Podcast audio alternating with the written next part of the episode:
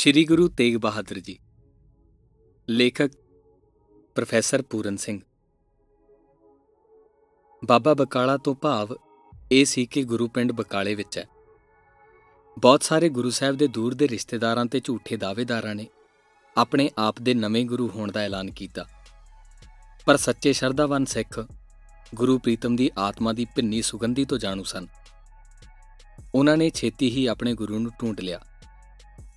ਉਹਨਾਂ ਦੀ ਖੁਸ਼ੀ ਦਾ ਇਹ ਹਾਲ ਸੀ ਕਿ ਇੱਕ ਸਿੱਖ ਭਾਈ ਮੱਖਣ ਸ਼ਾ ਕੋਠੇ ਦੀ ਛੱਤ ਉੱਪਰ ਚੜ ਗਿਆ ਤੇ ਖੁਸ਼ੀ ਵਿੱਚ ਉੱਚੀ ਉੱਚੀ ਕੂਕ ਕੂਕ ਕੇ ਕਹਿਣ ਲੱਗਾ, ਗੁਰੂ ਲਾਦੋ ਰੇ, ਗੁਰੂ ਲਾਦੋ ਰੇ, ਗੁਰੂ ਲੱਭ ਪਿਆ, ਗੁਰੂ ਲੱਭ ਪਿਆ। ਹੁਣ ਤੱਕ ਤੇਗ ਬਹਾਦਰ ਜੀ ਗੂੜੀ ਲਿਵਲੀਨਤਾ ਤੇ ਅੱਤ ਦੇ ਇਕਾਂਤਵਾਸ ਵਿੱਚ ਰਹੇ ਸਨ। ਉਹ ਇੰਨੇ ਸੰਕੋਚਵਾਨ ਤੇ ਆਤਮਾਮੁਖੀ ਸਨ ਕਿ ਉੱਚੀ ਪਰਬਤ ਚੋਟੀ ਉੱਤੇ ਪੁੱਜਣ ਸਮਾਨ ਕੋਈ ਘੱਟ ਹੀ ਉਹਨਾਂ ਤੱਕ ਪੁੱਜਦਾ ਸੀ। ਉਹਨਾਂ ਦੀ ਧਿਆਨ ਮਗਨ ਤੇ ਲਵਲੀਨ ਬਿਰਤੀ ਤੋਂ ਲੋਕਾਂ ਨੂੰ ਭਰਮ ਜਿਆ ਹੋ ਜਾਂਦਾ ਸੀ ਤੇ ਉਹ ਤੇਗਾ ਕਮਲਾ ਕਹਿ ਕੇ ਕੋਲੋਂ ਦੀ ਲੰਘ ਜਾਂਦੇ ਸਨ। ਹੁਣ ਤੱਕ ਅਸੀਂ ਦੇਖਿਆ ਕਿ ਗੁਰੂ ਨਾਨਕ ਦਾ ਹਰ ਸਰੂਪ ਭਾਵ ਅਵਤਾਰ ਭਾਵੇਂ ਵੱਖਰੇ ਵੱਖਰੇ ਜਾਮੇ ਵਿੱਚ ਸੀ, ਪਰ ਜੋਤ ਵਜੋਂ ਇੱਕ ਸਮਾਨ ਸੀ। ਤੇਗ ਬਹਾਦਰ ਜੀ ਵੀ ਇਸ ਗੁਰੂਤਵ ਦੀ ਪ੍ਰਾਪਤੀ ਨੂੰ ਆਤਮਾ ਦੀ ਡੂੰਗੀ ਸੰਵੇਦਨਾ ਤੋਂ ਬਿਨਾਂ ਕਿਵੇਂ ਪ੍ਰਾਪਤ ਕਰ ਸਕਦੇ ਸਨ? ਇਸ ਨੀਵੇਂ ਆਕਾਸ਼ ਦੇ ਉਲਟੇ ਪਿਆਲੇ ਹੇਠਾਂ ਕੈਦ, ਮਨੁੱਖੀ ਜੀਵਨ ਦੀ ਸੋਗੀ ਹੋਣੀ ਤੇ ਦੁਖੀਆਂ ਵਾਲੀ ਦੀਨਤਾ ਅਤੇ ਅਤੁਰਤਾ ਨੂੰ ਵੇਖ ਕੇ ਉਹ ਡੂੰਗੀ ਉਪਰਾਮਤਾ ਤੋਂ ਕਿਵੇਂ ਬਚ ਸਕਦੇ ਸਨ? ਉਹ ਸਦਾ ਸਭ ਕੁਝ ਭੁਲਾ ਕੇ ਪ੍ਰਭੂ ਪ੍ਰੀਤਮ ਦੇ ਧਿਆਨ ਵਿੱਚ ਮਗਨ ਤਾਂ ਰਹਿ ਸਕਦੇ ਸਨ। ਸੰਸਾਰ ਦੇ ਦੁੱਖਾਂ ਪ੍ਰਤੀ ਇੰਨੇ ਦਿਆਲ ਤੇ ਗਮਗੀਨ ਕਿ ਜੇ ਉਹ ਉਸ ਕੇਂਦਰ ਧਾਮ ਤੇ ਬਿਰਾਜਮਾਨ ਨਾ ਹੁੰਦੇ, ਜਿੱਥੋਂ ਕਿ ਪ੍ਰਭੂ ਪ੍ਰੀਤਮ ਦਾ ਪ੍ਰਕਾਸ਼ ਲੱਗਦਾ ਹੈ, ਤਾਂ ਉਹ ਇਹ ਹਮਦਰਦੀ ਵਿੱਚ ਹੀ ਪ੍ਰਾਣ ਤਿਆਗ ਦਿੰਦੇ। ਜੇ ਪ੍ਰਮਾਤਮਾ ਨੇ ਆਪ ਉਹਨਾਂ ਦੇ ਮਨ ਨੂੰ ਆਪਣੀ ਤੇਜਸਵੀ, ਅਦਭੁਤ ਕਲਾ ਨਾਲ ਨਾ ਜੋੜ ਲਿਆ ਹੁੰਦਾ, ਜੇ ਤੇਗ ਬਹਾਦਰ ਜੀ ਦੀ ਆਤਮਾ ਵਿੱਚੋਂ ਸ਼ਾਂਤੀ ਨਾ ਮਿਲਦੀ, ਤਾਂ ਉਹਨਾਂ ਦਾ ਆਪਣਾ ਸੁਭਾਅ ਉਹਨਾਂ ਨੂੰ ਅਵਸ਼ੀ ਉਹਨਾਂ ਮਹਾਪੁਰਸ਼ਾਂ ਨਾਲ ਜੋੜ ਦਿੰਦਾ, ਜਿਨ੍ਹਾਂ ਨੇ ਆਪਣੇ ਜੀਵਨ ਦਾ ਬਲੀਦਾਨ ਦੇ ਦਿੱਤਾ ਸੀ। ਭਵਸਾਗਰ ਦੀ ਪੀੜਾ ਤੋਂ ਬਚਣ ਲਈ ਉਹ ਕਿਸੇ ਕਤਲਗਾਹ ਵੱਲ ਲਜਾਈ ਜਾ ਰਹੀ ਬੇਦੋਸ਼ੀ ਗਊ ਦੀ ਰੂਹ ਦੀ ਰੱਖਿਆ ਕਰਨ ਲਈ ਜਾਨ ਵਾਰ ਦਿੰਦੇ। ਗੁਰੂ ਤੇਗ ਬਹਾਦਰ ਜੀ ਸਿਰਜੇ ਕੇ ਸੰਸਾਰ ਦੇ ਗਮਾਂ ਦੇ ਗੀਤ ਗਾਉਂਦੇ ਨੇ ਅਤੇ ਉਹਨਾਂ ਨੂੰ ਉਹ ਅਨੰਤ ਦ੍ਰਿਸ਼ਟੀ ਪ੍ਰਦਾਨ ਕਰਦੇ ਨੇ, ਜੋ ਕੇਵਲ ਉਚੇਰੇ ਆਤਮ ਅਨੁਭਵ ਦੇ ਆਨੰਦ ਵਿੱਚੋਂ ਹੀ ਪ੍ਰਗਟ ਹੁੰਦੀ ਹੈ। ਉਹ ਖੁਸ਼ੀ ਕੇਵਲ ਹਰੀ ਨਾਮ ਤੇ ਪ੍ਰਭੂ ਦੀ ਸਿਫਤ ਸਲਾਹ ਵਿੱਚੋਂ ਹੀ ਲੱਭਦੇ ਨੇ। ਅਤੇ ਸਭ ਨੂੰ ਅਜਿਹੀ ਆਤਮਿਕ ਪ੍ਰਾਪਤੀ ਦਾ ਉਦੇਸ਼ ਦਿੰਦੇ ਨੇ, ਜੋ ਸੰਸਾਰ ਦੇ ਧਨ ਪਦਾਰਥ ਨੂੰ ਅਪਾਰ ਬਣਾਉਂਦੇ ਨੇ। ਉਹ ਕੇਵਲ ਨਦੀ ਕੰਢੇ ਰੇਤ ਦੀ ਕੰਧ ਹੀ ਉਸਾਰਦੇ ਨੇ। ਪਾਣੀ ਉੱਤੇ ਪਾਏ ਗਏ ਚਿੱਤਰ ਤੇ ਲਹਿਰ ਉੱਤੇ ਉਪਜੇ ਬੁਲਬਲੇ ਸਮਾਨ, ਇਹ ਛਿਣ ਭੰਗਣ ਤੇ ਅਸਥਿਰ ਮਾਇਆ ਜਾਲ ਧੀਰ ਨਹੀਂ ਬਣਾ ਸਕਦਾ। ਪ੍ਰਾਣੀ ਤੇਰਾ ਸਰਵੋਤਮ ਕਰਮ ਪ੍ਰਭੂ ਪ੍ਰੀਤਮ ਨਾਲ ਜੁੜੇ ਰਹਿਣਾ ਉਸ ਦਾ ਧਿਆਨ ਧਰਨਾ ਹੈ। ਗੁਰੂ ਤੇਗ ਬਹਾਦਰ ਜੀ ਦਾ ਪ੍ਰਧਾਨ ਸਵਰ ਤਿਆਗਦਾ ਹੈ। ਉਹ ਪ੍ਰੀਤਮ ਦੀ ਨਿਕਟਤਾ ਲੋਚਦੇ ਨੇ ਤੇ ਮਨੁੱਖੀ ਜੀਵਨ ਵਿੱਚ ਦੇਵੀ ਆਦਰਸ਼ ਦਾ ਵਿਸਥਾਰ ਕਰਦੇ ਨੇ। ਜੀਵਨ ਦੇ ਸੁੱਖ ਵਾਸਤਵ ਵਿੱਚ ਦੁੱਖ ਨੇ। ਪਰ ਜਿਵੇਂ ਗੁਰੂ ਤੇਗ ਬਹਾਦਰ ਜੀ ਫਰਮਾਉਂਦੇ ਨੇ, ਆਤਮਿਕ ਅਨੁਭਵ ਇਹਨਾਂ ਦੁੱਖਾਂ ਦੇ ਅਹਿਸਾਸ ਵਿੱਚੋਂ ਹੀ ਪ੍ਰਗਟ ਹੁੰਦਾ ਹੈ। ਸੰਸਾਰ ਦੇ ਸੋਗਾਂ ਤੇ ਅਥਰੂ ਵਹਾਓ, ਪਰ ਇਹਨਾਂ ਨੂੰ ਪ੍ਰਭੂ ਦੇ ਨਾਮ ਸਿਮਰਨ ਲਈ ਸਿਮਰਣੀ ਭਾਵ ਮਾਲਾ ਬਣਾ ਲਵੋ। ਗਮ ਤੁਹਾਡੀ ਸੰਪਤੀ ਨੇ, ਦੁੱਖ ਤੁਹਾਡੀ ਆਤਮਾ ਦੀ ਪ੍ਰਸੰਨਤਾ ਹੈ। ਇਹ ਪ੍ਰਭੂ ਸਮਾਨ ਮਹਾਨ ਹੋਣ ਦੀ ਅਸਲੀ ਨਿਸ਼ਾਨੀ ਹੈ। ਤੁਹਾਡਾ ਆਸ਼ਾਵਾਦ ਤਿਆਗੀ ਵਾਲਾ, ਸਾਧ ਮੁਰਾਦੀ ਰੂਪ ਵਾਲਾ ਹੈ। ਇਹ ਸੰਸਾਰ ਵਿੱਚੋਂ ਨਹੀਂ, ਪ੍ਰਭੂ ਪ੍ਰੇਮ ਵਿੱਚੋਂ ਪ੍ਰਾਪਤ ਕੀਤਾ ਜਾ ਸਕਦਾ ਹੈ। ਗੁਰੂ ਤੇਗ ਬਹਾਦਰ ਜੀ ਦਾ ਮਨ ਸਦਾ ਜਾਗਦਾ ਹੈ। ਕੇਵਲ ਉਹ ਹੀ ਹਰ ਮਨੁੱਖ ਨੂੰ ਮਾਇਆ ਦੇ ਮੋਹ ਜਾਲ ਵਿੱਚ ਭਰਮ ਜਾਣ ਵਾਲੀ ਨੀਂਦਰਾਂ ਤੋਂ ਸਦਾ ਮੁਕਤ ਹੈ। ਗੁਰੂ ਜੀ ਕਹਿੰਦੇ ਨੇ, ਇੱਕ ਪ੍ਰਭੂ ਨੂੰ ਭੁਲਾ ਕੇ ਦੂਜੇ ਭਾਵ ਵਿੱਚ ਫਸ ਜਾਣਾ ਇਹੋ ਹੀ ਮਾਇਆ ਹੈ। हे ਧੰਨ, ਜੇ ਤੂੰ ਅੱਜ ਆਪਣੇ ਪ੍ਰੀਤਮ ਨਾਲ ਮਿਲਾਪ ਕਰਨਾ ਹੈ, ਤਾਂ ਅੱਜ ਦੀ ਰਾਤ ਨੀਂਦਰ ਨੂੰ ਤਿਆਗ ਦੇ। ਬਾਣੀ ਦੇ ਅਧਿਐਨ ਤੋਂ ਇਹ ਗੱਲ ਸਿੱਧ ਹੋ ਜਾਂਦੀ ਹੈ ਕਿ ਗੁਰੂ ਤੇਗ ਬਹਾਦਰ ਜੀ ਦਾ ਭਗਤੀ ਭਾਵਨਾ ਅਤੇ ਧਿਆਨ ਉੱਤੇ ਵਧੇਰੇ ਬਲ ਦੇਣਾ। ਉਹਨਾਂ ਦੀ ਰਚਨਾ ਨੂੰ ਪਹਿਲੇ ਗੁਰੂ ਸਾਹਿਬਾਨ ਨਾਲ ਜਾ ਜੋੜਦਾ ਹੈ। ਜਗ ਰਚਨਾ ਸਭ ਝੂਠ ਹੈ, ਜਾਨ ਲਿਹੋ ਰੇ ਮੀਤ, ਕਹਿ ਨਾਨਕ ਥਿਰ ਨਾ ਰਹੈ, ਜਿਉ ਬਾਲੂ ਕੀ ਪੀਤ ਗੁਰੂ ਤੇਗ ਬਹਾਦਰ ਜੀ ਦੀ ਸ਼ਖਸੀਅਤ ਇੰਨੀ ਕੋਮਲ ਸੀ ਕਿ ਉਹਨਾਂ ਦਾ ਤਾਂ ਇਸ ਸੰਸਾਰ ਦੇ ਲੋਕਾਂ ਦੇ ਦੁੱਖਾਂ ਨਾਲ ਵਾਹ ਨਹੀਂ ਸੀ ਪੈਣਾ ਚਾਹੀਦਾ। ਹਿਰਦੇ ਦੇ ਮੌਨ ਵਿੱਚੋਂ ਉਪਜੀਆਂ ਉਹਨਾਂ ਦੀਆਂ ਰਚਨਾਵਾਂ ਲੋਕਾਂ ਲਈ ਵਹਾਏ ਗਏ ਹੰਝੂ ਸਨ। ਬਰਸਾਤ ਦੇ ਬੱਦਲਾਂ ਸਮਾਨ, ਨਰਮ ਉਹਨਾਂ ਦੀ ਬਾਣੀ ਸੁੱਕੇ ਦਿਲਾਂ ਨੂੰ ਹਰਾ ਕਰ ਦਿੰਦੀ ਹੈ। ਲੋਕੋ, ਆਪਣੇ ਆਪ ਨੂੰ ਤਾਂ ਭੁੱਲ ਜਾਓ, ਪਰ ਪ੍ਰੀਤਮ ਨੂੰ ਨਾ ਭੁਲਾਓ। ਦਾਤਾਂ ਦੇਣ ਵਾਲੇ ਦਾਤਾਰ ਨੂੰ ਨਾ ਵਿਸਾਰੋ। ਇਹ ਗੁਰੂ ਤੇਗ ਬਹਾਦਰ ਜੀ ਦਾ ਸੰਦੇਸ਼ ਹੈ, ਜੋ ਦਿਲ ਵਿੱਚ ਡੂੰਘਾ ਉਤਰ ਕੇ ਜੀਵਨ ਨੂੰ ਦੁਖਦਾਈ ਪਰ ਸਵਾਦਲਾ ਬਣਾ ਦਿੰਦਾ ਹੈ। ਇਹ ਮਨੁੱਖਾਂ ਨੂੰ ਨਿੰਦਰਾਹੀਣ ਪਰ ਅਨੰਤ ਦੀ ਸ਼ਾਂਤੀ ਨਾਲ ਭਰਪੂਰ ਕਰ ਦਿੰਦਾ ਹੈ। ਸ੍ਰੀ ਗੁਰੂ ਤੇਗ ਬਹਾਦਰ ਜੀ ਦੇ ਸ਼ਬਦ ਸਾਨੂੰ ਉਹ ਸੁੱਖ ਚੈਨ ਬਖਸ਼ਦੇ ਨੇ ਜਿਸ ਨੂੰ ਮੌਤ ਵੀ ਨਹੀਂ ਹਿਲਾ ਸਕਦੀ। ਸਿੱਖ ਸ਼ਹੀਦਾਂ ਲਈ ਇਹ ਇੱਕੋ ਇੱਕ ਸਭ ਤੋਂ ਸੁਖਦਾਈ ਸ਼ਬਦ ਨੇ। ਇਸ ਸੰਸਾਰਕ ਜੀਵਨ ਨੇ ਸਾਨੂੰ ਕਿੰਨਾ ਤਬਾਹ ਕਰ ਦਿੱਤਾ ਹੈ, ਅਸੀਂ ਉਸ ਉਚੇਰੇ ਆਤਮਿਕ ਜੀਵਨ ਲਈ ਇਸ ਨੂੰ ਬਲੀਦਾਨ ਕਰ ਦਿੰਦੇ ਹਾਂ। ਜੋ ਆਤਮਾ ਦੇ ਝਰੋਖਿਆਂ ਵਿੱਚ ਖੇੜੇ ਵਿੱਚ ਵਿਕਸ ਰਿਹਾ ਸਾਡੇ ਲਈ ਸਭ ਕੁਝ ਤੁੱਛ ਹੈ। ਇਹ ਪੈਰਾਂ ਨੂੰ ਪੱਕੀਆਂ ਬੇੜੀਆਂ ਕੀ ਅਰਥ ਰੱਖਦੀਆਂ ਨੇ? ਜਦੋਂ ਕਿ ਪ੍ਰੀਤਮ ਤੱਕ ਪੁੱਜਣ ਨੂੰ ਆਤਮਾ ਦੀ ਉਡਾਰੀ ਲਈ ਖੰਭ ਪਹਿਲਾਂ ਹੀ ਖਿਲਾਰੇ ਪਏ ਦਿਖਾਈ ਦਿੰਦੇ ਨੇ। ਕਸ਼ਟ, ਤਸੀਹੇ, ਮੌਤ ਦੇ ਬਾਦਸ਼ਾਹਾਂ ਦਾ ਕ੍ਰੋਧ ਕੀ ਹੈ? ਜਦੋਂ ਕਿ ਸਾਡੇ ਅੰਦਰਲੇ ਕੰਨਾਂ ਵਿੱਚ ਫਰਿਸ਼ਤੇ ਪਹਿਲਾਂ ਹੀ ਫਤਿਹ ਦਾ ਗੀਤ ਗਾ ਰਹੇ ਨੇ। ਸਾਂਝਾਂ, ਚੋਟ ਅੱਗ, ਪਾਣੀ, ਤਲਵਾਰਾਂ ਕੀ ਵਿਗਾੜ ਸਕਦੀਆਂ ਸਨ? ਜਦੋਂ ਕਿ ਅਸੀਂ ਦੇਖਦੇ ਹਾਂ ਕਿ ਚਾਨਣ ਦੀਆਂ ਹਸਤੀਆਂ ਸਾਨੂੰ ਆਪਣੀ ਗਲਵੱਕੜੀ ਵਿੱਚ ਘੁੱਟ ਰਹੀਆਂ ਨੇ ਅਤੇ ਸਾਡੇ ਇਸੇ ਵਿਸ਼ਵਾਸ ਨੂੰ ਪੱਕਾ ਕਰ ਰਹੀਆਂ ਨੇ ਕਿ ਅਸੀਂ ਉਸ ਪਰਮਾਤਮਾ ਦੇ ਹਾਂ ਅਤੇ ਉਹ ਪ੍ਰਭੂ ਸਾਡਾ ਹੈ। ਸਭ ਕੁਝ ਚਾਨਣ ਸੰਗੀਤ ਦੇ ਆਨੰਦ ਦੇ ਵਜੂਦ ਵਾਲਾ ਹੈ। ਗੁਰੂ ਤੇਗ ਬਹਾਦਰ ਅਤੇ ਅੰਮ੍ਰਿਤਸਰ ਜਿਵੇਂ ਪਹਿਲਾਂ ਕਿਹਾ ਜਾ ਚੁੱਕਾ ਹੈ ਹੁਣ ਗੁਰੂ ਧਾਮ ਤੇ ਸਿੱਖਾਂ ਦਾ ਯਾਤਰਾ ਸਥਾਨ ਕੀਰਤਪੁਰ ਵਿਖੇ ਬਦਲ ਚੁੱਕਾ ਸੀ। ਅੰਮ੍ਰਿਤਸਰ ਆਪੋ ਬਣੇ ਉਹਨਾਂ ਪੁਜਾਰੀਆਂ ਦੇ ਹੱਥਾਂ ਵਿੱਚ ਜਾ ਚੁੱਕਾ ਸੀ, ਜਿਹੜੇ ਹਰਮੰਦਰ ਸਾਹਿਬ ਦੇ ਪੁਜਾਰੀਆਂ ਨੂੰ ਮਿਲਦੇ ਚੜਾਵੇ ਨੂੰ ਵੇਖ ਕੇ ਲਾਲਸਾ ਨਾਲ ਭਰ ਗਏ ਸਨ।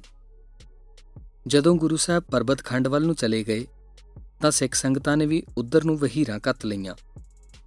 ਪਿੱਛੇ ਪੁਜਾਰੀ ਹੀ ਰਹਿ ਗਏ। ਗੁਰੂ ਅਰਜਨ ਦੇਵ ਜੀ ਦੇ ਸਮੇਂ ਤੋਂ ਹੀ ਇੱਕ ਨਾਗਰਿਕ ਪ੍ਰਬੰਧ ਹੋਂਦ ਵਿੱਚ ਆ ਚੁੱਕਾ ਸੀ, ਜੋ ਲੋਕਾਂ ਵੱਲੋਂ ਅਰਪਣ ਕੀਤੀ ਗਈ ਭੇਟਾ ਦੀ ਉਗਰਾਹੀ ਕਰਦਾ ਸੀ, ਜਿਸ ਨੂੰ ਕਿ ਨਵੇਂ ਬਣੇ ਸਿੱਖ ਸ਼ਹਿਰਾਂ, ਤਲਾਬਾਂ ਤੇ ਗੁਰੂ ਧਾਮਾਂ ਦੇ ਸੁਧਾਰ ਤੇ ਵਾਧੇ ਲਈ ਵਰਤਿਆ ਜਾਂਦਾ ਸੀ। ਬਹੁਤ ਵਾਰ ਇਹ ਪ੍ਰਬੰਧ ਸਿੱਖਾਂ ਤੋਂ ਵੱਖਰੇ ਹੋਰ ਹੱਥਾਂ ਵਿੱਚ ਚਲਿਆ ਜਾਂਦਾ ਸੀ। ਉਹਨਾਂ ਦਿਨਾਂ ਵਿੱਚ ਹਰ ਕੋਈ ਆਪਣੇ ਆਪ ਨੂੰ ਸਿੱਖ ਅਖਵਾਉਣ ਦਾ ਚਾਹਵਾਨ ਹੁੰਦਾ ਸੀ। ਕੁਝ ਸਮੇਂ ਤੱਕ ਇਹ ਨਾਗਰਿਕ ਪ੍ਰਬੰਧ ਬਹੁਤ ਸੋਹਣੀ ਤਰ੍ਹਾਂ ਚੱਲਦਾ ਰਿਹਾ। ਪਰ ਪਿੱਛੋਂ ਇਸ ਵਿੱਚ ਗੁਰੂ ਘਰ ਦੇ ਦੋਖੀ ਦਾਖਲ ਹੋ ਗਏ। ਜਿਨ੍ਹਾਂ ਨੇ ਆਪਣੇ ਆਪ ਨੂੰ ਮਸੰਦ ਜਾਂ ਉਗਰਾਹਕ ਦੇ ਰੂਪ ਵਿੱਚ ਭਰਤੀ ਕਰਵਾ ਲਿਆ ਅਤੇ ਇਹ ਸਾਰੇ ਪ੍ਰਬੰਧ ਨੂੰ ਸਿੱਖਾਂ ਦਾ ਵਿਰੋਧੀ ਬਣਾ ਦਿੱਤਾ। ਇਹ ਪ੍ਰਬੰਧਕ ਸਿੱਖਾਂ ਨੂੰ ਕਈ ਤਰ੍ਹਾਂ ਨਾਲ ਦੁਖੀ ਕਰਨ ਲੱਗੇ। ਪਰ ਗੁਰੂ ਦੇ ਸਿੱਖ ਉਹਨਾਂ ਨੂੰ ਗੁਰੂ ਪ੍ਰੀਤਮ ਵੱਲੋਂ ਭੇਜੇ ਗਏ ਸਮਝ ਕੇ ਹਰ ਗੱਲ ਨੂੰ ਬਿਨਾਂ ਕੁਝ ਕਹਿਣ ਤੇ ਗਿਲੇ ਸ਼ਿਕਵੇ ਦੇ ਜਰ ਲੈਂਦੇ ਸਨ। ਇਹਨਾਂ ਦਾ ਸਭ ਕੱਚਾ ਚਿੱਠਾ ਜਦੋਂ ਗੁਰੂ ਗੋਬਿੰਦ ਸਿੰਘ ਜੀ ਦੇ ਸਨਮੁਖ ਆਨੰਦਪੁਰ ਸਾਹਿਬ ਵਿਖੇ ਇੱਕ ਨਾਟਕ ਦੇ ਰੂਪ ਵਿੱਚ ਉਗਾੜਿਆ ਗਿਆ, ਤਾਂ ਅਸਲੀਅਤ ਤੋਂ ਪਰਦਾ ਚੁੱਕਿਆ ਗਿਆ। ਇਸ ਪਿੱਛੋਂ ਉਹਨਾਂ ਨੇ ਮਸੰਦ ਪ੍ਰਬੰਧ ਦਾ ਅੰਤ ਕਰ ਦਿੱਤਾ ਅਤੇ ਮਸੰਦਾਂ ਦੇ ਜ਼ਬਰ ਨੂੰ ਵੀ ਠੱਲ ਪਾ ਦਿੱਤੀ। ਜਦੋਂ ਗੁਰੂ ਤੇਗ ਬਹਾਦਰ ਜੀ ਸ੍ਰੀ ਹਰਮੰਦਰ ਸਾਹਿਬ ਦੇ ਦਰਸ਼ਨ ਕਰਨ ਗਏ, ਤਾਂ ਇਸ ਜ਼ਬਰ ਦੇ ਚਿੰਨ ਪ੍ਰਗਟ ਹੋ ਚੁੱਕੇ ਸਨ। ਪੁਜਾਰੀਆਂ ਨੇ ਹਰਮੰਦਰ ਸਾਹਿਬ ਦੇ ਦਰਵਾਜ਼ੇ ਅੰਦਰੋਂ ਬੰਦ ਕਰ ਦਿੱਤੇ ਤੇ ਗੁਰੂ ਜੀ ਨੂੰ ਅੰਦਰ ਨਾ ਜਾਣ ਦਿੱਤਾ। ਇਸ ਉੱਤੇ ਉਹਨਾਂ ਵਚਨ ਕੀਤਾ, ਅੰਮ੍ਰਿਤਸਰ ਦੇ ਪੁਜਾਰੀ ਦਿਲਾਂ ਦੇ ਅੰਨੇ ਨੇ ਅਤੇ ਆਪਣੀ ਤ੍ਰਿਸ਼ਨਾ ਦੀ ਅਗਨੀ ਵਿੱਚ ਸੜ ਰਹੇ ਨੇ। ਪਰ ਜਦੋਂ ਇਹ ਖਬਰ ਸ਼ਹਿਰ ਪੁੱਜੀ ਤਾਂ ਸਾਰਾ ਅੰਮ੍ਰਿਤਸਰ ਗੁਰੂ ਜੀ ਦੇ ਚਰਨਾਂ ਤੇ ਅਟਠਾ। ਇਸ ਰੱਬੀ ਗੀਤਾਂ ਵਾਲੀ ਪਵਿੱਤਰ ਨਗਰੀ ਦੀਆਂ ਮਾਈਆਂ ਨੇ ਗੁਰੂ ਜੀ ਦਾ ਗੁਰ ਸ਼ਬਦ ਦੀਆਂ ਮਿੱਠੀਆਂ ਧੁਨਾਂ ਨਾਲ ਸਵਾਗਤ ਕੀਤਾ। ਅਤੇ ਉਹਨਾਂ ਦੇ ਨਾਲ ਵਾਲੇ ਪਿੰਡ ਤੱਕ ਜਿੱਥੇ ਗੁਰੂ ਜੀ ਆਪਣੇ ਇੱਕ ਸ਼ਰਦਾਵਾਨ ਸਿੱਖ ਕੋਲ ਠਹਿਰੇ ਹੋਏ ਸਨ, ਬਾਣੀ ਦਾ ਕੀਰਤਨ ਕਰਦੀਆਂ ਗਈਆਂ। ਗੁਰੂ ਤੇਗ ਬਹਾਦਰ ਜੀ ਇੱਕ ਥਾਂ ਟਿਕ ਕੇ ਨਹੀਂ ਬੈਠ ਸਕੇ। ਕਿਉਂ ਜੋ ਲੋਕਾਂ ਦੇ ਸਮੂਹਕ ਦੁਖੜੇ ਉਹਨਾਂ ਲਈ ਅਸਹਿ ਹੁੰਦੇ ਸਨ। ਉਹ ਲਗਾਤਾਰ ਦੌਰਾ ਹੀ ਕਰਦੇ ਰਹੇ। ਆਪਣੇ ਸੇਵਕਾਂ ਨੂੰ ਪਿੰਡਾਂ ਦੇ ਬਣਾ ਦੀਆਂ ਕੁੱਟੀਆਂ ਵਿੱਚ ਜਾ ਕੇ ਨਿਵਾਸਦੇ ਰਹੇ। ਉਹਨਾਂ ਨੇ ਪੂਰਬੀ ਭਾਰਤ ਵਿੱਚ ਢਾਕਾ ਤੇ ਅਸਾਮ ਤੱਕ ਯਾਤਰਾ ਕੀਤੀ, ਜਿੱਥੇ ਪਹਿਲਾਂ ਗੁਰੂ ਨਾਨਕ ਦੇਵ ਜੀ ਗਏ ਸਨ। ਉਹਨਾਂ ਨੇ ਗੁਰੂ ਜੀ ਦੀ ਜੋਤ ਨੂੰ ਥਾਂ-ਥਾਂ ਤੇ ਮੁੜ ਜਗਾ ਦਿੱਤਾ। ਪੂਰਬੀ ਵਿਖੇ ਉਹਨਾਂ ਨੇ ਅਸਾਮ ਵਿੱਚ ਸੰਗਤ ਕਾਇਮ ਕੀਤੀ ਅਤੇ ਆਪਣੇ ਪਵਿੱਤਰ ਦਰਸ਼ਨਾਂ ਨਾਲ ਕਈ ਪਰਿਵਾਰਾਂ ਦੇ ਭਾਗ ਚਮਕਾਏ। ਸ਼੍ਰੀ ਗੋਬਿੰਦ ਰਾਏ ਜੀ ਦਾ ਜਨਮ। ਪੂਰਬ ਵੱਲ ਕੀਤੀ ਗਈ ਯਾਤਰਾ ਸਮੇਂ ਗੁਰੂ ਜੀ ਦੀ ਮਾਤਾ ਤੇ ਮਹਿਲ ਵੀ ਨਾਲ ਸਨ। ਇਸ ਸਮੇਂ ਹੀ ਉਹਨਾਂ ਦੇ ਸੁਪੁੱਤਰ ਸ਼੍ਰੀ ਗੋਬਿੰਦ ਰਾਏ ਜੀ ਦਾ ਜਨਮ ਹੋਇਆ। ਜਦੋਂ ਉਹ ਅਸਾਮ ਨੂੰ ਗਏ, ਤਾਂ ਗੁਰੂ ਕੇ ਮਹਿਲ ਪਟਨਾ ਵਿਖੇ ਹੀ ਟਿਕੇ ਰਹੇ। ਉਹਨਾਂ ਦੇ ਪਿੱਛੋਂ ਹੀ ਬਾਲਾ ਪ੍ਰੀਤਮ ਗੋਬਿੰਦ ਰਾਏ ਜੀ ਦਾ ਜਨਮ ਪਟਨਾ ਵਿਖੇ ਹੋਇਆ। ਜਦੋਂ ਗੁਰੂ ਜੀ ਅਸਾਮ ਤੋਂ ਵਾਪਸ ਪਰਤੇ, ਤਾਂ ਉਹ ਕੁਝ ਚਿਰ ਪਟਨੇ ਰਹੇ। ਪਿੱਛੋਂ ਜਦੋਂ ਉਹ ਆਪਣੇ ਪੰਜਾਂ ਸੇਵਕਾਂ ਨਾਲ ਆਨੰਦਪੁਰ ਸਾਹਿਬ ਪੰਜਾਬ ਵੱਲ ਨੂੰ ਚੱਲੇ ਤਾਂ ਗੋਬਿੰਦ ਰਾਏ ਜੀ ਤੇ ਬਾਕੀ ਪਰਿਵਾਰ ਉੱਥੇ ਹੀ ਰਿਹਾ। ਉਹ ਚਾਹੁੰਦੇ ਸਨ ਕਿ ਜਦੋਂ ਤੱਕ ਬੱਚਾ ਪੰਜਾਬ ਲਈ ਸਫ਼ਰ ਕਰਨ ਦੇ ਯੋਗ ਹੋ ਜਾਵੇ ਉਨਾ ਚਿਰ ਉਸ ਦੀ ਮਾਤਾ ਸਫ਼ਰ ਨਾ ਕਰੇ। ਗੁਰੂ ਤੇਗ ਬਹਾਦਰ ਜੀ ਦਾ ਵਿਛੋੜਾ ਉਹਨਾਂ ਦੀ ਮਾਤਾ, ਸੁਪਤਨੀ ਤੇ ਹੁਣ ਬਾਲ ਲਈ ਬੜਾ ਦਿਲ ਚੀਰਵਾ ਸੀ। ਪਰ ਵਿਛੜਨ ਸਮੇਂ ਗੁਰੂ ਜੀ ਸਦਾ ਹੀ ਇਹ ਫਰਮਾਉਂਦੇ ਰਹੇ ਕਿ ਇਹ ਅਕਾਲ ਪੁਰਖ ਦੀ ਰਜ਼ਾ ਹੈ। ਜਿਵੇਂ ਪਟਨੇ ਉਹ ਅਸਧਾਰਨ ਰੂਪ ਵਿੱਚ ਲੰਮੇ ਸਮੇਂ ਲਈ ਵਿਛੜੇ ਸਨ, ਤਿਵੇਂ ਹੁਣ ਉਹ ਉਸ ਤੋਂ ਵੀ ਵਧੇਕ ਲੰਮੇ ਸਮੇਂ ਲਈ ਵਿਛੜ ਗਏ।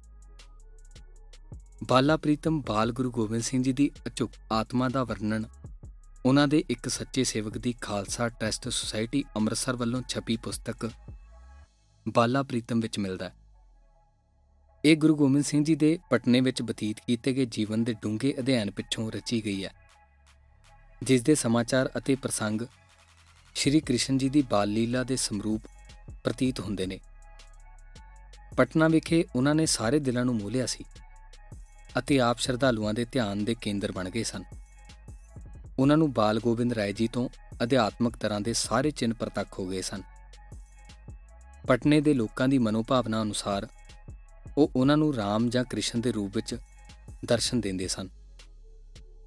ਸੂਰਜ ਉਦੇ ਹੋਣ ਸਮੇਂ ਗੰਗਾ ਦੇ ਕੰਢੇ ਨੇਤਰ ਮੂੰਦ ਕੇ ਬੈਠੇ ਸ਼ਰਧਾਲੂ ਭਗਤਾਂ ਨੇ ਗੋਬਿੰਦ ਜੀ ਨੂੰ ਆਪਣੀ ਨੀਲੀ ਕਮਾਨ ਵਿੱਚੋਂ ਸੁਨਹਿਰੀ ਤੀਰ ਮਾਰ ਰਹੇ ਤੱਕਿਆ ਸੀ। ਉਹ ਪਟਨੇ ਦੀਆਂ ਸੁਆਣੀਆਂ ਤੇ ਕੁੜੀਆਂ ਚਿੜੀਆਂ ਨਾਲ ਚੋਜ ਕਰਦੇ ਸਨ ਅਤੇ ਖੁਸ਼ੀ ਦੇ ਵਹਿੰਦੇ ਪ੍ਰਵਾਹ ਰਹੀਂ ਉਹਨਾਂ ਨੂੰ ਮੋਹ ਲੈਂਦੇ ਸਨ। ਉਹਨਾਂ ਦੇ ਸਿਰ ਉੱਤੇ ਰੱਖੇ ਮਿੱਟੀ ਦੇ ਘੜਿਆਂ ਨੂੰ ਉਹ ਆਪਣੇ ਤੀਰਾਂ ਨਾਲ ਵਿੰਨ ਦਿੰਦੇ ਤੇ ਸਭ ਦਾ ਧਿਆਨ ਖਿੱਚ ਲੈਂਦੇ। ਸਭ ਖੁਸ਼ ਹੋ ਜਾਂਦੇ। ਮਾਤਾ ਗੁਜਰੀ ਜੀ ਤੇ ਗੁਰੂ ਜੀ ਦੀ ਦਾਦੀ ਜੀ ਉਹਨਾਂ ਨੂੰ ਹਰ ਵਾਰ ਨਵੇਂ ਘੜੇ ਦੇ ਦਿੰਦੇ। ਰਾਜਾ ਫਤਿਹਚੰਦ ਮੈਣੀ ਤੇ ਉਸ ਦੀ ਰਾਣੀ ਪੁੱਤਰ ਦੀ ਦਾਤ ਤੋਂ ਵਿਹੋਣੇ ਸਨ। ਸੇਵਕ ਪੰਡਤ ਸ਼ਿਵਦੱਤ ਨੇ ਇਹਨਾਂ ਦੀਆਂ ਸਖਣੀਆਂ ਅੱਖਾਂ ਨੂੰ ਗੋਬਿੰਦ ਜੀ ਦੀ ਦੱਸ ਪਾਈ। ਰਾਜਾ ਤੇ ਰਾਣੀ ਨੇ ਇਸ ਚੋਜੀ ਬਾਲ ਵੱਲ ਧਿਆਨ ਧਰਿਆ ਅਤੇ ਪੁੱਤਰ ਲਈ ਅਰਦਾਸ ਕੀਤੀ। ਬਾਲਾ ਪ੍ਰੀਤਮ ਜੀ ਇੱਕ ਦਿਨ ਚੋਰੀ-ਚੋਰੀ ਰਾਜ ਮਹਿਲ ਵਿੱਚ ਗਏ। ਅਤੇ ਰਾਣੀ ਨੂੰ ਨੈਣ ਮੂੰਦ ਕੇ ਧਿਆਨ ਮਗਨ ਬੈਠੀ ਤੱਕਿਆ। ਉਸ ਕੋਲ ਚੁੱਪਚਾਪ ਪੁੱਜ ਗਏ ਅਤੇ ਚਾਣਚੱਕ ਆਪਣੀਆਂ ਨਿੱਕੀਆਂ ਬਾਹਾਂ ਉਸ ਦੀ ਧੌਣ ਦੁਆਲੇ ਵੱਲ ਦਿੱਤੀਆਂ। ਜਦੋਂ ਉਸਨੇ ਪੋਲੇ ਜਿਹੇ ਆਪਣੀਆਂ ਖੁਸ਼ੀ ਵਿੱਚ ਰਤੀਆਂ ਅੱਖਾਂ ਖੋਲੀਆਂ, ਤਾਂ ਸ੍ਰੀ ਗੁਰੂ ਗੋਬਿੰਦ ਜੀ ਨੇ ਉਹਨਾਂ ਵੱਲ ਤੱਕ ਕੇ ਕਿਹਾ, ਮਾਤਾ, ਇਸ ਇੱਕੋ ਸ਼ਬਦ ਨੇ ਉਸ ਦੇ ਸਾਰੇ ਦੁੱਖੜੇ ਨਿਵਰਤ ਕਰ ਦਿੱਤੇ। ਗੋਬਿੰਦ ਜੀ ਨੇ ਰਾਣੀ ਤੇ ਰਾਜੇ ਫਤਿਹਚੰਦ ਦੇ ਦਿਲਾਂ ਨੂੰ ਆਪਣੇ ਆਪੇ ਨਾਲ ਭਰਪੂਰ ਕਰ ਦਿੱਤਾ। ਪ੍ਰਭੂ ਆਪ ਉਹਨਾਂ ਦੇ ਘਰ ਬਾਲਕ ਦੇ ਰੂਪ ਵਿੱਚ ਆਇਆ ਸੀ। ਕਿਉਂ ਜੋ ਇੱਕ ਬਾਲ ਦੇ ਹੀ ਉਹ ਜਾਚਕ ਸਨ। ਸਾਰਾ ਪਟਨਾ ਹੀ ਬਾਲ ਗੋਬਿੰਦ ਜੀ ਦਾ ਹੋ ਚੁੱਕਾ ਸੀ। ਉਹ ਇੱਕ ਚਮਕਦਾ ਨੁਕਤਾ ਸਨ, ਜਿਸ ਵਿੱਚੋਂ ਲੁਕਾਈ ਨੂੰ ਪਰਮਾਤਮਾ ਦਾ ਦਰਸ਼ਨ ਹੁੰਦਾ ਸੀ। ਜਦੋਂ ਉਹ ਉਸ ਨੂੰ ਵੇਖਦੇ ਉਸ ਨੂੰ ਛੂੰਦੇ ਉਸ ਨਾਲ ਗੱਲਾਂ ਕਰਦੇ ਅਤੇ ਜਦੋਂ ਉਹ ਉਹਨਾਂ ਨੂੰ ਹੱਸਦਿਆਂ, ਖੇਡਦਿਆਂ ਛੇੜ ਰਿਹਾ ਹੁੰਦਾ, ਤਾਂ ਉਹਨਾਂ ਵਿੱਚ ਖੁਸ਼ੀ ਦੇ ਹੜ ਆ ਜਾਂਦੇ। ਸ਼੍ਰੀ ਗੋਬਿੰਦ ਰਾਏ ਜੀ ਨਾਨਾ ਪ੍ਰਕਾਰ ਦੀਆਂ ਸ਼ਰਾਰਤਾਂ ਕਰਦੇ। ਪਰ ਉਹਨਾਂ ਦੇ ਮਾਤਾ ਜੀ ਤੇ ਦਾਦੀ ਜੀ ਉਹਨਾਂ ਨੂੰ ਇੱਕ ਬਣ ਰਹੀ ਮਹਾਨ ਸ਼ਖਸੀਅਤ ਦੇ ਚਿੰਨ ਸਮਝ ਕੇ ਅੱਖੋਂ ਪਰੋਖੇ ਕਰ ਦਿੰਦੇ। ਕਈ ਸਾਲ ਪਿੱਛੋਂ ਜਦੋਂ ਬਾਲਾ ਪ੍ਰੀਤਮ ਜੀ ਆਨੰਦਪੁਰ ਚਲੇ ਗਏ, ਤਾਂ ਉਹਨਾਂ ਦੇ ਪਟਨੇ ਦੇ ਪੈਰੋਕਾਰ ਉਹਨਾਂ ਦੇ ਪਵਿੱਤਰ ਦਰਸ਼ਨਾਂ ਲਈ ਪੁੱਜੇ। ਸੇਵਕਾਂ ਦੇ ਇਸ ਜਥੇ ਦੀ ਅਗਵਾਈ ਰਾਜਾ ਫਤਿਹਚੰਦ ਤੇ ਉਸ ਦੀ ਰਾਣੀ ਕਰ ਰਹੇ ਸਨ। ਇਹਨਾਂ ਨਾਲ ਕਮਜ਼ੋਰ ਸਰੀਰ ਵਾਲਾ ਪੰਡਤ ਸ਼ਿਵਦੱਤ ਵੀ ਸੀ। ਗੁਰੂ ਜੀ ਨੇ ਕਈ ਮੀਲ ਅਗਲਵੰਡੀ ਆ ਕੇ ਉਹਨਾਂ ਦਾ ਸਵਾਗਤ ਕੀਤਾ। ਹਾਲੀ ਵੀ ਉਸੇ ਸ਼ਰਾਰਤੀ ਅੰਦਾਜ਼ ਵਿੱਚ ਉਹ ਲੁਕ ਗਏ ਤੇ ਜਥੇ ਨੂੰ ਅੱਗੇ ਲੰਘ ਲੈਣ ਅਤੇ ਫਿਰ ਪੰਡਤ ਸ਼ਿਵਦੱਤ, ਰਾਜਾ ਫਤਿਹਚੰਦ ਤੇ ਰਾਣੀ ਦੀਆਂ ਪਾਲਕੀਆਂ ਦੇ ਪਿੱਛੇ ਆ ਕੇ ਉਹਨਾਂ ਨੂੰ ਆਪਣੇ ਪੁਰਾਣੇ ਪਟਨੇ ਵਾਲੇ ਖੰਗੂਰੇ ਨਾਲ ਹੱਕਾ ਬੱਕਾ ਕਰ ਦਿੱਤਾ। ਇੰਜ ਉਹਨਾਂ ਨੇ ਸਾਰਿਆਂ ਨੂੰ ਇੱਕ ਤਰ੍ਹਾਂ ਦੇ ਭੰਬਲ ਭੂਸੇ ਵਿੱਚ ਪਾ ਦਿੱਤਾ ਤੇ ਉਹ ਸਾਰੇ ਆਪਣੇ ਆਪ ਨੂੰ ਭੁੱਲ ਗਏ ਤੇ ਖੁਸ਼ੀ ਵਿੱਚ ਖਿਵੇ ਹੋ ਗਏ। ਇਉਂ ਬਾਲਾ ਪ੍ਰੀਤਮ ਜੀ ਆਪਣੇ ਪੁਰਾਣੇ ਸ਼ਰਧਾਲੂਆਂ ਨੂੰ ਮੁੜ ਕੇ ਦੂਜੀ ਵਾਰ ਮਿਲੇ ਸਨ। ਗੁਰੂ ਤੇਗ ਬਹਾਦਰ ਜੀ ਹੁਣ ਥੋੜਾ ਸਮਾਂ ਆਨੰਦਪੁਰ ਸਾਹਿਬ ਵਿੱਚ ਟਿਕੇ ਇੱਥੇ ਹੀ ਹੁਣ ਉਹਨਾਂ ਦੇ ਪਰਿਵਾਰ ਦੇ ਬਾਕੀ ਜੀ ਪਟਨੇ ਤੋਂ ਆ ਗਏ ਸਨ। ਸ਼੍ਰੀ ਗੋਬਿੰਦ ਜੀ ਇਸ ਸਮੇਂ 8 ਸਾਲ ਦੇ ਸਨ। ਇਸ ਸੰਖੇਪ ਰਾਹ ਮੁਕਾਮ ਵਿੱਚ ਆਨੰਦਪੁਰ ਸ਼ਰਧਾਲੂਆਂ ਦਾ ਸ਼ਹਿਰ ਬਣ ਗਿਆ। ਜਦੋਂ ਉਹਨਾਂ ਨੂੰ ਸ਼ਰਨ ਲੈਣ ਦੀ ਲੋੜ ਪੈਂਦੀ, ਤਾਂ ਇਹ ਉਹਨਾਂ ਦੀ ਕੁਦਰਤੀ ਗੜੀ ਸੀ। ਸਮੇਂ ਦੇ ਬਾਦਸ਼ਾਹ ਉਹਨਾਂ ਦੇ ਕੱਟੜ ਵੈਰੀ ਬਣ ਗਏ ਸਨ। ਅਤੇ ਉਹ ਵੀ ਸੱਚ ਦੀ ਖਾਤਰ ਜਾਨਵਾਰ ਦੇਣ ਲਈ ਤਿਆਰ ਸਨ। ਗੁਰੂ ਤੇਗ ਬਹਾਦਰ ਜੀ ਦੇ ਰਚੇ ਸ਼ਬਦਾਂ ਨੇ ਸਿੱਖਾਂ ਵਿੱਚ ਨਿਰਭੈਤਾ ਦੀ ਰੂਹ ਭਰ ਦਿੱਤੀ ਸੀ। ਕਿਉਂ ਜੋ ਅਜਿਹਾ ਸਮਾਂ ਨੇੜੇ ਹੀ ਆਉਣ ਵਾਲਾ ਸੀ, ਜਦੋਂ ਕਿ ਸਿੱਖਾਂ ਨੂੰ ਮੌਤ ਨੂੰ ਲਾੜੀ ਸਮਝ ਕੇ ਪਰਨਾਉਣਾ ਪੈਣਾ ਸੀ। ਗੁਰੂ ਤੇਗ ਬਹਾਦਰ ਜੀ ਨੇ ਆਪਣੇ ਆਪ ਨੂੰ ਕੁਰਬਾਨ ਕਰ ਦੇਣ ਦਾ ਫੈਸਲਾ ਕੀਤਾ। ਕਿਉਂ ਜੋ ਕੁਰਬਾਨੀ ਦੇ ਉੱਚੇ ਆਦਰਸ਼ ਨੇ ਹਰ ਸਿੱਖ ਇਸਤਰੀ ਪੁਰਸ਼ ਨੂੰ ਇੱਕ ਵਾਰ ਫਿਰ ਜਾਨ ਉੱਤੇ ਖੇਲ ਜਾਣ ਲਈ ਵੰਗਾਰ ਪਾ ਦਿੱਤੀ ਸੀ। ਸ਼ਹਿਨशाह ਔਰੰਗਜ਼ੇਬ ਨੇ ਸਿੱਖਾਂ ਨੂੰ ਮਾਰ ਮਕਾਉਣ ਦੀ ਜਾਬਰ ਨੀਤੀ ਅਪਣਾ ਲਈ ਸੀ। ਇਹਨਾਂ ਨੂੰ ਉਹ ਆਪਣੀ ਕੇਂਦਰਿਤ ਸਲਤਨਤ ਲਈ ਵੱਡਾ ਰਾਜਨੀਤਿਕ ਖਤਰਾ ਖਿਆਲ ਕਰਦਾ ਸੀ। ਇਹ ਗੱਲ ਹੁਣ ਪੂਰੀ ਤਰ੍ਹਾਂ ਪ੍ਰਗਟ ਹੋ ਚੁੱਕੀ ਹੈ ਕਿ ਕਿਸ ਪ੍ਰਕਾਰ ਉਹ ਗੈਰ ਮੁਸਲਮਾਨਾਂ ਉੱਤੇ ਅਤਿਆਚਾਰ ਕਰਦਾ ਸੀ ਅਤੇ ਵਿਸ਼ਾਲ ਮੁਸਲਮਾਨ ਰਾਜ ਦੇ ਸਥਾਪਨ ਕਰਨ ਦੇ ਲਗਾਤਾਰ ਸੁਪਨੇ ਲੈਂਦਾ ਰਹਿੰਦਾ ਸੀ। ਜੇ ਉਹ ਇਸ ਉਦੇਸ਼ ਵਿੱਚ ਸਫਲ ਹੋ ਜਾਂਦਾ ਤਾਂ ਇਹ ਮੁਸਲਮਾਨਾਂ ਦੀ ਸਭ ਤੋਂ ਵੱਡੀ ਇਤਿਹਾਸਕ ਪ੍ਰਾਪਤੀ ਹੁੰਦੀ ਅਤੇ ਔਰੰਗਜ਼ੇਬ ਦਾ ਨਾਂ ਸਭ ਤੋਂ ਮਹਾਨ ਮੁਸਲਮਾਨਾਂ ਵਿੱਚ ਗਿਣਿਆ ਜਾਂਦਾ।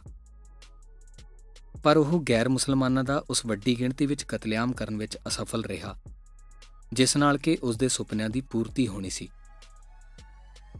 ਹਿੰਦੂਆਂ ਦੇ ਬਨਾਰਸ ਤੇ ਬ੍ਰਿੰਦਾਵਨ ਵਰਗੇ ਸ਼ਹਿਰਾਂ ਵਿੱਚ ਚਿੱਟੇ ਦਿਨ ਮੰਦਰਾਂ ਨੂੰ ਢਾ ਦਿੱਤਾ ਗਿਆ ਤੇ ਉਹਨਾਂ ਦੀ ਥਾਂ ਮਸੀਤਾਂ ਉਸਾਰ ਦਿੱਤੀਆਂ ਗਈਆਂ। ਜਿਹੜਾ ਕੋਈ ਔਰੰਗਜ਼ੇਬ ਦੇ ਰਾਸੀ ਧਰਮ ਨੂੰ ਅਪਣਾਉਣ ਤੋਂ ਇਨਕਾਰੀ ਹੁੰਦਾ, ਉਸੇ ਸਮੇਂ ਤਲਵਾਰ ਉਸ ਦਾ ਸਿਰ ਲਾ ਦਿੰਦੀ। ਦੁੱਖਾਂ ਦੀ ਮੱਸਿਆ ਸਾਰੇ ਦੇਸ਼ ਉੱਤੇ ਛਾ ਚੁੱਕੀ ਸੀ ਅਤੇ ਗੈਰ ਮੁਸਲਮਾਨਾਂ ਦੇ ਘਰਾਂ ਵਿੱਚ ਨਿਮੂ ਝੂਣਤਾ ਦਾ ਪਹਿਰਾ ਸੀ। ਹਿੰਦੂਆਂ ਦੀ ਕੋਈ ਚੀਜ਼ ਵੀ ਪਵਿੱਤਰ ਨਹੀਂ ਸੀ ਖਿਆਲ ਕੀਤੀ ਜਾਂਦੀ। ਇੱਥੋਂ ਤੱਕ ਕਿ ਮੁਸਲਮਾਨ ਹਿੰਦੂਆਂ ਦੀਆਂ ਮਾਵਾਂ, ਭੈਣਾਂ, ਪਤਨੀਆਂ, ਲੜਕੀਆਂ ਗਊਆਂ ਨੂੰ ਆਪਣੀ ਜਾਇਜ਼ ਮਲਕੀਅਤ ਸਮਝਦੇ ਸਨ। ਹਿੰਦੂ ਕਾਫਰ ਨੂੰ ਮਾਰਨਾ ਧਾਰਮਿਕ ਫਰਜ਼ ਭਾਵ ਸਵਾਬ ਖਿਆਲ ਕੀਤਾ ਜਾਂਦਾ ਸੀ। ਮੁਹੰਮਦੀ ਸ਼ਰਾ ਦੇ ਕਾਨੂੰਨ ਉਹਨਾਂ ਨੂੰ ਮਾਰ ਮਕਾਉਣ ਦੀ ਪ੍ਰਵਾਨਗੀ ਦਿੰਦੇ ਸਨ, ਜਿਹੜੇ ਇਸਲਾਮ ਨੂੰ ਮੰਨਣ ਲਈ ਤਿਆਰ ਨਹੀਂ ਸਨ। ਇਹ ਉਹਨਾਂ ਦੀ ਆਮ ਵਿਆਖਿਆ ਕੀਤੀ ਜਾਂਦੀ ਸੀ। ਇਸ ਅੰਨੇ ਅਤਿਆਚਾਰ ਤੇ ਤਸ਼ੱਦਦ ਵਿਰੁੱਧ ਸਾਰਾ ਦੇਸ਼ ਇੱਕ ਆਵਾਜ਼ ਹੋ ਕੇ ਪੁਕਾਰ ਉੱਠਿਆ ਤੇ ਇਸ ਉੱਤੇ ਲਾਣਤਾ ਪਾਉਣ ਲੱਗਾ। ਸ਼੍ਰੀਨਗਰ ਤੇ ਕਸ਼ਮੀਰ ਦੇ ਬਾਹਮਣ, ਜੋ ਗੁਰੂ ਦੀ ਕਸ਼ਮੀਰ ਦੇ ਵਾਸੀ ਸਨ, ਇਕੱਠੇ ਹੋ ਕੇ ਆਨੰਦਪੁਰ ਪੁੱਜੇ। ਉਹਨਾਂ ਨੇ ਹਿਮਾਲਾ ਦੀ ਸ਼ਾਂਤ ਗੋਦੀ ਵਿੱਚ ਮੁਸਲਮਾਨ ਗਵਰਨਰ ਵੱਲੋਂ ਕੀਤੇ ਜਾ ਰਹੇ ਜ਼ੁਲਮਾਂ ਦੀ ਦਾਸਤਾਂ ਰੋ ਕੇ ਸੁਣਾਈ। ਉਹਨਾਂ ਲਈ ਮੌਤ, ਤਸੀਹੇ ਤੇ ਸ਼ਰਮ ਤੋਂ ਬਿਨਾ ਹੋਰ ਕੁਝ ਵੀ ਉੱਥੇ ਬਾਕੀ ਨਹੀਂ ਸੀ ਰਹਿ ਗਿਆ। ਨਾ ਉਸ ਦੇ ਗੁੱਸੇ ਦੀ ਕੋਈ ਹੱਦ ਸੀ, ਨਾ ਉਸ ਦੇ ਜ਼ੁਲਮ ਦਾ ਕੋਈ ਅੰਤ। ਗੁਰੂ ਜੀ ਨੇ ਉਹਨਾਂ ਦੀ ਦੁਖੀ ਪੁਕਾਰ ਤਾਂ ਉਹਨਾਂ ਦੇ ਇੱਥੇ ਆਉਣ ਤੋਂ ਪਹਿਲਾਂ ਹੀ ਸੁਣ ਲਈ ਸੀ। ਪਰ ਹੁਣ ਉਹ ਸਮਾਂ ਆ ਗਿਆ ਸੀ, ਜਦੋਂ ਉਹਨਾਂ ਨੇ ਆਪਣੀ ਕੁਰਬਾਨੀ ਦੇ ਕੇ ਲੋਕਾਂ ਲਈ ਬੰਦ ਖਲਾਸ ਕਰਨੇ ਸਨ। ਜਿਸ ਦਿਨ ਉਹਨਾਂ ਨੇ ਇਹ ਫੈਸਲਾ ਕਰਨਾ ਸੀ, ਉਸ ਦਿਨ ਉਹਨਾਂ ਦਾ ਬਾਲ ਸੁਪੁੱਤਰ ਗੋਬਿੰਦ ਰਾਏ ਆ ਕੇ ਪੁੱਛਣ ਲੱਗਾ, ਪਿਤਾ ਜੀ, ਅੱਜ ਇਹਨੇ ਚੁੱਪਚਾਪ ਕਿਉਂ ਹੋ? ਗੁਰੂ ਜੀ ਨੇ ਉੱਤਰ ਦਿੱਤਾ, ਪੁੱਤਰ ਤੁਹਾਨੂੰ ਦੁਖੀ ਲੋਕਾਂ ਦੀ ਹਾਲਤ ਦਾ ਅਜੇ ਪਤਾ ਨਹੀਂ। ਉਹਨਾਂ ਦੇ ਹਾਕਮ ਬਗਿਆੜ ਬਣ ਗਏ ਨੇ ਅਤੇ ਉਹਨਾਂ ਦੇ ਦੁੱਖਾਂ ਤੇ ਤਕਲੀਫਾਂ ਦਾ ਕੋਈ ਅੰਤ ਦਿਖਾਈ ਨਹੀਂ ਦਿੰਦਾ। ਬਾਲ ਪੁੱਤਰ ਨੇ ਮੁੜ ਪੁੱਛਿਆ, ਪਰ ਪਿਤਾ ਜੀ ਇਹਦਾ ਇਲਾਜ ਕੀ ਹੈ? ਮੇਰੇ ਬੱਚੇ ਇਸ ਦਾ ਇੱਕੋ ਇੱਕ ਇਲਾਜ ਇਹ ਹੈ ਕਿ ਪ੍ਰਭੂ ਦਾ ਪਿਆਰਾ ਵਿਅਕਤੀ ਇਸ ਬਲਦੀ ਅੱਗ ਵਿੱਚ ਆਪਣੀ ਆਹੂਤੀ ਦੇ ਦੇਵੇ। ਫਿਰ ਲੋਕਾਂ ਨੂੰ ਇਹਨਾਂ ਦੁੱਖਾਂ ਤੋਂ ਛੁਟਕਾਰਾ ਮਿਲ ਜਾਵੇਗਾ। ਪਿਤਾ ਜੀ, ਆਪਣਾ ਬਲਿਦਾਨ ਦੇ ਦਿਓ ਤੇ ਲੋਕਾਂ ਨੂੰ ਦੁੱਖਾਂ ਤੋਂ ਛੁਡਾ ਲਵੋ। ਪੁੱਤਰ ਨੇ ਕਿਹਾ, ਬਾਲ ਦਾ ਵਿਚਾਰ ਠੀਕ ਸੀ। ਇਸ ਬਿਨਾ ਕੋਈ ਹੋਰ ਚਾਰਾ ਨਹੀਂ ਸੀ। ਗੁਰੂ ਜੀ ਨੂੰ ਲੋਕਾਂ ਦੀ ਖਾਤਰ ਆਪਣੇ ਆਪ ਨੂੰ ਕੁਰਬਾਨ ਕਰਨਾ ਪੈਣਾ ਸੀ। ਪ੍ਰਭੂ ਦੇ ਸੁਪੁੱਤਰ ਨੂੰ ਲੋਕਾਂ ਵਿੱਚ ਜ਼ਿੰਦਗੀ ਭਰਨ ਲਈ ਆਪਣਾ ਖੂਨ ਡੋਲਣਾ ਪੈਣਾ ਸੀ। ਇਹੀ ਜੀਵਨ ਦਾ ਪੁਰਾਤਨ, ਰਹਿਸਵਾਦੀ ਨਿਯਮ ਹੈ। ਗੁਰੂ ਜੀ ਨੂੰ ਮੁੜ ਇੱਕ ਵਾਰ ਆਪਣੇ ਪਿਆਰੇ ਸੁਪੁੱਤਰ, ਮਾਤਾ ਜੀ ਤੇ ਸਿੱਖਾਂ ਕੋਲੋਂ ਵਿਦਾਇਗੀ ਲੈਣੀ ਪਈ ਅਤੇ ਇਸ ਵਾਰ ਉਹਨਾਂ ਦੀ ਯਾਤਰਾ ਉਸ ਮੰਜ਼ਲ ਵੱਲ ਸੀ, ਜਿੱਥੋਂ ਉਹਨਾਂ ਨੇ ਮੁੜ ਇਸ ਜਾਣੇ ਪਛਾਣੇ ਸਰੀਰਕ ਜਾਮੇ ਵਿੱਚ ਵਾਪਸ ਨਹੀਂ ਸੀ ਪਰਤਣਾ। ਇਸ ਸਮੇਂ ਤੱਕ ਆਨੰਦਪੁਰ ਦੀ ਨਗਰੀ ਸੁਚੱਜੇ ਪ੍ਰਬੰਧ ਵਿੱਚ ਸੀ। ਇੱਥੇ ਸਤਿਗੁਰੂ ਦਾ ਸਿਰਜਿਆ ਹੋਇਆ ਉਹ ਜੀਵਨ ਬਾਗ ਸੀ, ਜਿੱਥੋਂ ਜੀਵਨ ਦੀ ਧਾਰਾ ਸਦਾ ਵਹਿੰਦੀ ਸੀ। ਸਿੱਖਾਂ ਦਾ ਉਹ ਸਿੱਖਿਆ ਧਾਰੀ ਤੇ ਪ੍ਰਭੂ ਦੀ ਸਿਫਤ ਸਲਾਹ ਦਾ ਉਹ ਮੰਦਰ, ਜਿੱਥੇ ਆ ਕੇ ਦੂਰ ਨੇੜੇ ਦੇ ਸ਼ਰਧਾਵਾਨ ਅਜਿਹੇ ਅਕਹਿ ਆਨੰਦ ਵਿੱਚ ਜੁੜਦੇ ਸਨ, ਜੋ ਗੁਰੂ ਚਰਨਾਂ ਤੋਂ ਬਿਨਾ ਉਹਨਾਂ ਨੂੰ ਹੋਰ ਕਿਸੇ ਥਾਂ ਤੋਂ ਵੀ ਪ੍ਰਾਪਤ ਨਹੀਂ ਸੀ ਹੋ ਸਕਦਾ। ਗੋਬਿੰਦ ਰਾਏ ਜੀ ਨੇ 10ਵੇਂ ਗੁਰੂ ਦੇ ਰੂਪ ਵਿੱਚ ਪ੍ਰਗਟ ਹੋਣਾ ਸੀ। ਜਿਹਾ ਕਿ ਸਾਰੇ ਸੰਸਾਰ ਨੂੰ ਪ੍ਰਤੱਖ ਸੀ। ਬੀਤ ਚੁੱਕੇ ਤੇ ਬੀਤਣ ਵਾਲੇ ਯੁੱਗਾਂ ਦਾ ਵਿਸਪਾਤ ਬਾਲ ਗੋਬਿੰਦ ਜੀ ਦੇ ਮਸਤਕ ਤੇ ਪ੍ਰਭਾ ਮੰਡਲ ਦੀ ਨੀਲੀ ਢਲਕ ਵਿੱਚੋਂ ਦਿਖਾਈ ਦੇ ਰਿਹਾ ਸੀ। ਧਿਆਨੀ ਅੱਖਾਂ ਨੇ ਬਚਪਨ ਵਿੱਚ ਹੀ ਤਾੜ ਲਿਆ ਸੀ ਕਿ ਉਸ ਦੇ ਦੁਮਾਲੇ ਉੱਤੇ ਸਜੀ ਕਲਗੀ ਆਕਾਸ਼ਾਂ ਨੂੰ ਛੁੰਦੀ ਹੈ। ਉਹ ਇੱਕ ਸਦੀਵੀ ਤਲਿਸਮਾ ਭਾਵ ਕਰਾਮਾਤ ਸੀ, ਜਿਹੜਾ ਸੂਰਜ ਤੇ ਚੰ드ਰਮਾ ਨੂੰ ਪਿਘਲਾ ਕੇ ਮਨੁੱਖੀ ਹਿਰਦਿਆਂ ਅੰਦਰ ਪ੍ਰਕਾਸ਼ ਭਰ ਸਕਦਾ ਸੀ। ਗੁਰੂ ਤੇਗ ਬਹਾਦਰ ਜੀ ਦੇ ਹੁੰਦਿਆਂ ਹੀ ਆਨੰਦਪੁਰ ਵਿੱਚ ਗੋਬਿੰਦ ਜੀ ਦੀ ਸ਼ੋਭਾ ਚਮਕ ਉੱਠੀ ਸੀ ਅਤੇ ਉਹਨਾਂ ਨੇ ਤੀਰ ਅੰਦਾਜ਼ੀ ਕਿਰਪਾਨ ਤੇ ਕਸਬ ਤੇ ਘੋੜਸਵਾਰੀ ਵਿੱਚ ਪ੍ਰਵੀਨਤਾ ਪ੍ਰਾਪਤ ਕਰ ਲਈ ਸੀ। ਆਪਣੇ ਪਿਤਾ ਜੀ ਦੇ ਚਰਨਾਂ ਵਿੱਚ ਬੈਠ ਕੇ ਉਹਨਾਂ ਨੇ ਕਾਵ ਰਚਨਾ ਕੀਤੀ। ਉਸ ਸਮੇਂ ਆਨੰਦਪੁਰ ਵਿਖੇ ਉਹਨਾਂ ਨੂੰ ਜੀਵਨ ਦੀ ਕਲਾ ਵਿੱਚ ਨਿਪੁੰਨ ਕਰਨ ਲਈ ਹਰ ਪ੍ਰਕਾਰ ਦੇ ਗੁਣਵਾਨ ਵਿਅਕਤੀ ਸਿੱਖਿਆ ਦਿੰਦੇ ਰਹੇ ਸਨ। ਇਸ ਵਾਰ ਸੇਵਕ ਗੋਬਿੰਦ ਜਿਵੇਂ ਕਿ ਲੈਣਾ ਜੀ, ਅਮਰਦਾਸ ਜੀ ਤੇ ਰਾਮਦਾਸ ਜੀ ਦੀ ਹਾਲਤ ਵਿੱਚ ਹੋਇਆ ਸੀ। ਆਪਣੇ ਗੁਰੂ ਕੋਲੋਂ ਨਹੀਂ ਸੀ ਵਿਛੜ ਰਿਹਾ। ਕੇਵਲ ਗੁਰੂ ਜੀ ਨੇ ਆਪਣੇ ਸਿੱਖ ਤੋਂ ਵਿਛੜਨਾ ਸੀ। ਗੁਰੂ ਜੀ ਨੇ ਸੇਵਕ ਗੋਬਿੰਦ ਨੂੰ ਪਹਿਲਾਂ ਹੀ ਗੁਰੂ ਨਾਨਕ ਦੇ ਸੰਪੂਰਨ ਰੂਪ ਵਿੱਚ ਪ੍ਰਗਟ ਕਰ ਦਿੱਤਾ ਸੀ ਅਤੇ ਗੁਰੂ ਗੋਬਿੰਦ ਸਿੰਘ ਜੀ ਨੇ ਆਨੰਦਪੁਰ ਵਿੱਚ ਹੀ ਨਿਵਾਸ ਰੱਖਣਾ ਸੀ ਅਤੇ ਗੁਰੂ ਤੇਗ ਬਹਾਦਰ ਜੀ ਨੇ ਆਪਣੇ ਪ੍ਰੀਤਮ ਗੁਰੂ ਗੋਬਿੰਦ ਸਿੰਘ ਜੀ ਕੋਲੋਂ ਆਪਣੇ ਆਪ ਨੂੰ ਵਿਛੋੜ ਕੇ ਲਿਜਾਣਾ ਸੀ। ਔਰੰਗਜ਼ੇਬ ਦੇ ਦੂਤ ਗੁਰੂ ਜੀ ਨੂੰ ਦਿੱਲੀ ਤੋਂ ਬੁਲਾਉਣ ਆਏ। ਪਰ ਗੁਰੂ ਜੀ ਉਹਨਾਂ ਦੇ ਨਾਲ ਨਹੀਂ ਗਏ। ਉਹਨਾਂ ਨੇ ਪਿੱਛੋਂ ਆਉਣ ਦਾ ਵਚਨ ਦਿੱਤਾ। ਉਹਨਾਂ ਨੇ ਹਾਲੀ ਉਹਨਾਂ ਸਿੱਖਾਂ ਨੂੰ ਦਰਸ਼ਨ ਦੇ ਕੇ ਨਿਵਾਜਣਾ ਸੀ, ਜੋ ਉਹਨਾਂ ਦੀ ਦਰਸ਼ਨ ਸਿੱਖ ਵਿੱਚ ਵਿਆਕੁਲ ਸਨ, ਜੋ ਦਿੱਲੀ ਦੇ ਰਸਤੇ ਵਿੱਚ ਹੀ ਰਹਿੰਦੇ ਸਨ। ਉਹਨਾਂ ਨੇ ਮਰਜ਼ੀ ਦਾ ਸਮਾਂ ਤੇ ਰਸਤਾ ਚੁਣਿਆ। ਉਹ ਉਹਨਾਂ ਰਾਹਾਂ ਵਿੱਚੋਂ ਦੀ ਲੰਘੇ, ਜਿੱਥੇ ਉਹਨਾਂ ਦੇ ਸਿੱਖਾਂ ਨੇ ਉਹਨਾਂ ਨੂੰ ਪ੍ਰੇਮ ਪੁਸ਼ਪ ਭੇਟ ਕਰਨੇ ਸਨ। ਆਗਰਾ ਵਿਖੇ ਉਹਨਾਂ ਨੂੰ ਉਡੀਕ ਰਹੇ ਸ਼ਾਹੀ ਅਧਿਕਾਰੀਆਂ ਦੇ ਸਾਹਮਣੇ ਉਹਨਾਂ ਨੇ ਆਪਣੇ ਆਪ ਨੂੰ ਆਪਣੇ ਪੰਜ ਚੁਣੇ ਹੋਏ ਸਿੱਖਾਂ ਸਹਿਤ ਪੇਸ਼ ਕਰ ਦਿੱਤਾ। ਉਹਨਾਂ ਨੂੰ ਇੱਥੇ ਪੁੱਜਣ ਤੱਕ ਕਾਫੀ ਸਮਾਂ ਲੱਗ ਗਿਆ ਸੀ। ਅਧਿਕਾਰੀਆਂ ਨੂੰ ਉਹਨਾਂ ਦੇ ਪੁੱਜਣ ਬਾਰੇ ਸ਼ੰਕਾ ਹੋ ਰਿਹਾ ਸੀ। ਫਿਰ ਉਹਨਾਂ ਨੂੰ ਦਿੱਲੀ ਲਿਜਾਇਆ ਗਿਆ। ਗੁਰੂ ਜੀ ਨੂੰ ਦਿੱਲੀ ਵਿਖੇ ਕੈਦ ਕਰ ਦਿੱਤਾ ਗਿਆ ਅਤੇ ਔਰੰਗਜ਼ੇਬ ਦੇ ਹੁਕਮ ਨਾਲ ਤਸੀਹੇ ਦਿੱਤੇ ਗਏ। ਪਰ ਇਹ ਸਾਰੇ ਤਸੀਹੇ ਪਹਾੜ ਜਿੱਡੀ ਤਕੜੀ ਕੰਧ ਉੱਤੇ ਚਿੱਕੜ ਦੇ ਛਿੱਟੇ ਸੁੱਟਣ ਸਮਾਨ ਸਨ। ਗੁਰੂ ਅਰਜਨ ਦੇਵ ਜੀ ਵਾਂਗ ਗੁਰੂ ਤੇਗ ਬਹਾਦਰ ਜੀ ਨੇ ਵੀ ਇੱਕ ਛਿਨ ਲਈ ਆਪਣੇ ਆਪ ਨੂੰ ਪਰਮ ਸੱਤ ਦੇ ਧਿਆਨ ਤੋਂ ਲਾਂਬੇ ਨਾ ਹਟਾਇਆ। ਸਰਾਪ ਤੇ ਬਦਲੇ ਦੀ ਕਿਸੇ ਵੀ ਭਾਵਨਾ ਨੇ ਉਹਨਾਂ ਦੇ ਮਨ ਦੀ ਸ਼ਾਂਤੀ ਨੂੰ ਭੰਗ ਨਾ ਕੀਤਾ। ਉਹਨਾਂ ਨੇ ਚਮਕਦੇ ਮਸਤਕ ਉੱਤੇ ਇੱਕ ਵੀ ਤਿਉੜੀ ਨਾ ਪਾਈ। ਉਹ ਆਨੰਦਪੁਰ ਜਹੇ ਹੀ ਸ਼ਾਂਤ ਚਿੱਤ ਸਨ। ਉਹਨਾਂ ਅੰਦਰ ਉਹ ਮਾਨਸਿਕ ਸ਼ਾਂਤੀ ਸੀ ਕਿ ਤਰਲੋਕੀ ਦੀ ਪਰਲੋ ਵੀ ਉਸ ਨੂੰ ਹਿਲਾ ਨਹੀਂ ਸੀ ਸਕਦੀ। ਭਾਈ ਮਤੀਦਾਸ ਜੀ ਉਹਨਾਂ ਨੂੰ ਕਾਲ ਕੋਠੜੀ ਵਿੱਚ ਬੰਦੀ ਵੇਖ ਕੇ ਬੜੇ ਰੋਹ ਵਿੱਚ ਆਏ ਅਤੇ ਕਹਿਣ ਲੱਗੇ, ਸੱਚੇ ਪਾਤਸ਼ਾਹ, ਮੈਨੂੰ ਆਗਿਆ ਬਖਸ਼ੋ, ਤਾਂ ਮੈਂ ਦਿੱਲੀ ਤੇ ਲਾਹੌਰ ਦੇ ਕਿਲਿਆਂ ਦੀਆਂ ਬਾਈਆਂ ਹੁਣੇ ਇੱਕ ਦੂਜੇ ਨਾਲ ਟਕਰਾ ਕੇ ਚਕਨਾਚੂਰ ਕਰ ਦਿਆਂਗਾ ਤੇ ਬਿਜਲੀ ਦੀ ਕੜਕ ਵਾਂਗ ਇਹ ਸਾਰੀ ਸਲਤਨਤ ਨੂੰ ਮਲੀਆ ਮੇਟ ਕਰਕੇ ਧੂੜ ਵਿੱਚ ਮਿਲਾ ਦਿਆਂਗਾ।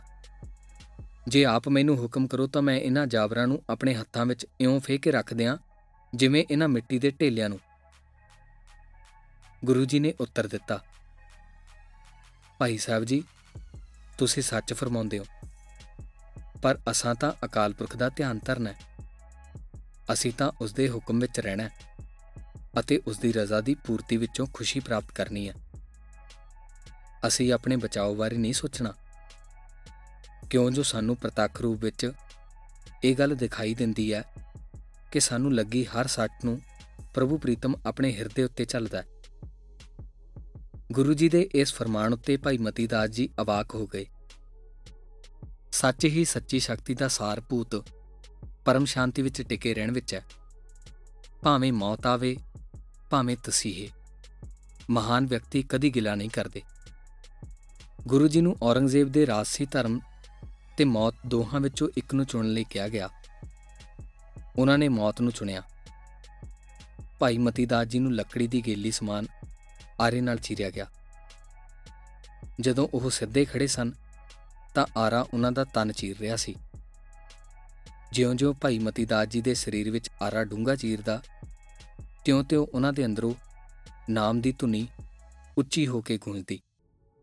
ਕਿਉਂ ਜੋ ਰੂਹ ਭਾਵ ਦੇ ਸ਼ਾਂਤ ਹੋਣ ਤੇ ਗੁਰੂ ਜੀ ਨੇ ਉਹਨਾਂ ਨੂੰ ਆਪਣੀ ਗਲਵਕੜੀ ਵਿੱਚ ਲੈ ਲਿਆ ਸੀ ਅਤੇ ਉਸ ਕੇਂਦਰ ਉੱਤੇ ਟਿਕਾ ਦਿੱਤਾ ਸੀ, ਜਿੱਥੇ ਕੋਈ ਪੀੜ ਨਹੀਂ ਪਹੁੰਦੀ ਦੂਜੇ ਸਿੱਖ ਗੁਰੂ ਜੀ ਦਾ ਸੰਦੇਸ਼, ਬਾਣੀ ਨਰੇਲ ਤੇ ਪੰਜਾਂ ਪੈਸਿਆਂ ਦੀ ਭੇਟਾ ਲੈ ਕੇ ਗੁਰੂ ਗੋਬਿੰਦ ਸਿੰਘ ਜੀ ਵੱਲ ਭੇਜ ਦਿੱਤੇ ਗਏ ਸਨ। ਗੁਰੂ ਤੇਗ ਬਹਾਦਰ ਜੀ ਦਾ ਸੀਸ ਤਲਵਾਰ ਨਾਲ ਵੱਖ ਕਰ ਦਿੱਤਾ ਗਿਆ। ਤਦੋਂ ਉਹ ਬੋਹੜ ਦੇ ਬ੍ਰਿਛ ਹੇਠ ਬੈਠੇ ਜਪਜੀ ਦਾ ਪਾਠ ਕਰ ਰਹੇ ਸਨ। ਇਹ ਬੋਹੜ ਦਾ ਬ੍ਰਿਛ ਹਾਲੀ ਵੀ ਖੜਾ ਹੈ। ਸ਼ਹਿਨशाह ਔਰੰਗਜ਼ੇਬ ਗੁਰੂ ਜੀ ਨੂੰ ਕੋਈ ਕਰਾਮਾਤ ਵਿਖਾਉਣ ਲਈ ਜਿੱਦ ਕਰ ਰਿਹਾ ਸੀ। ਗੁਰੂ ਜੀ ਨੇ ਫਰਮਾਇਆ, ਮੇਰਾ ਸਿਰ ਆਪਣੀ ਤਲਵਾਰ ਨਾਲ ਕੱਟ ਦਿਓ, ਤਾਂ ਇਹ ਕੱਟਿਆ ਨਹੀਂ ਜਾਵੇਗਾ। ਉਸ ਦਿਨ ਦਿੱਲੀ ਉੱਤੇ ਕਹਿਰ ਦੀ ਹਨੇਰੀ ਝੁੱਲੀ ਅਤੇ ਆਕਾਸ਼ ਖੂਨ ਵਾਂਗ ਲਾਲ ਹੋ ਗਿਆ। ਇਸ ਝੱਖੜ ਨੇ ਔਰੰਗਜ਼ੇਬ ਦੀ ਸਲਤਨਤ ਨੂੰ ਸੜਕ ਤੇ ਪਏ ਮੁਰਦਾ ਪੱਤੇ ਵਾਂਗ ਉਡਾ ਦਿੱਤਾ। ਪਰ ਗੁਰੂ ਜੋਤ ਰੂਪ ਵਿੱਚ ਹਾਲੀ ਵੀ ਜੀਵਤ ਸੀ। ਵਾਹਿਗੁਰੂ ਜੀ ਕਾ ਖਾਲਸਾ, ਵਾਹਿਗੁਰੂ ਜੀ ਕੀ ਫਤਿਹ।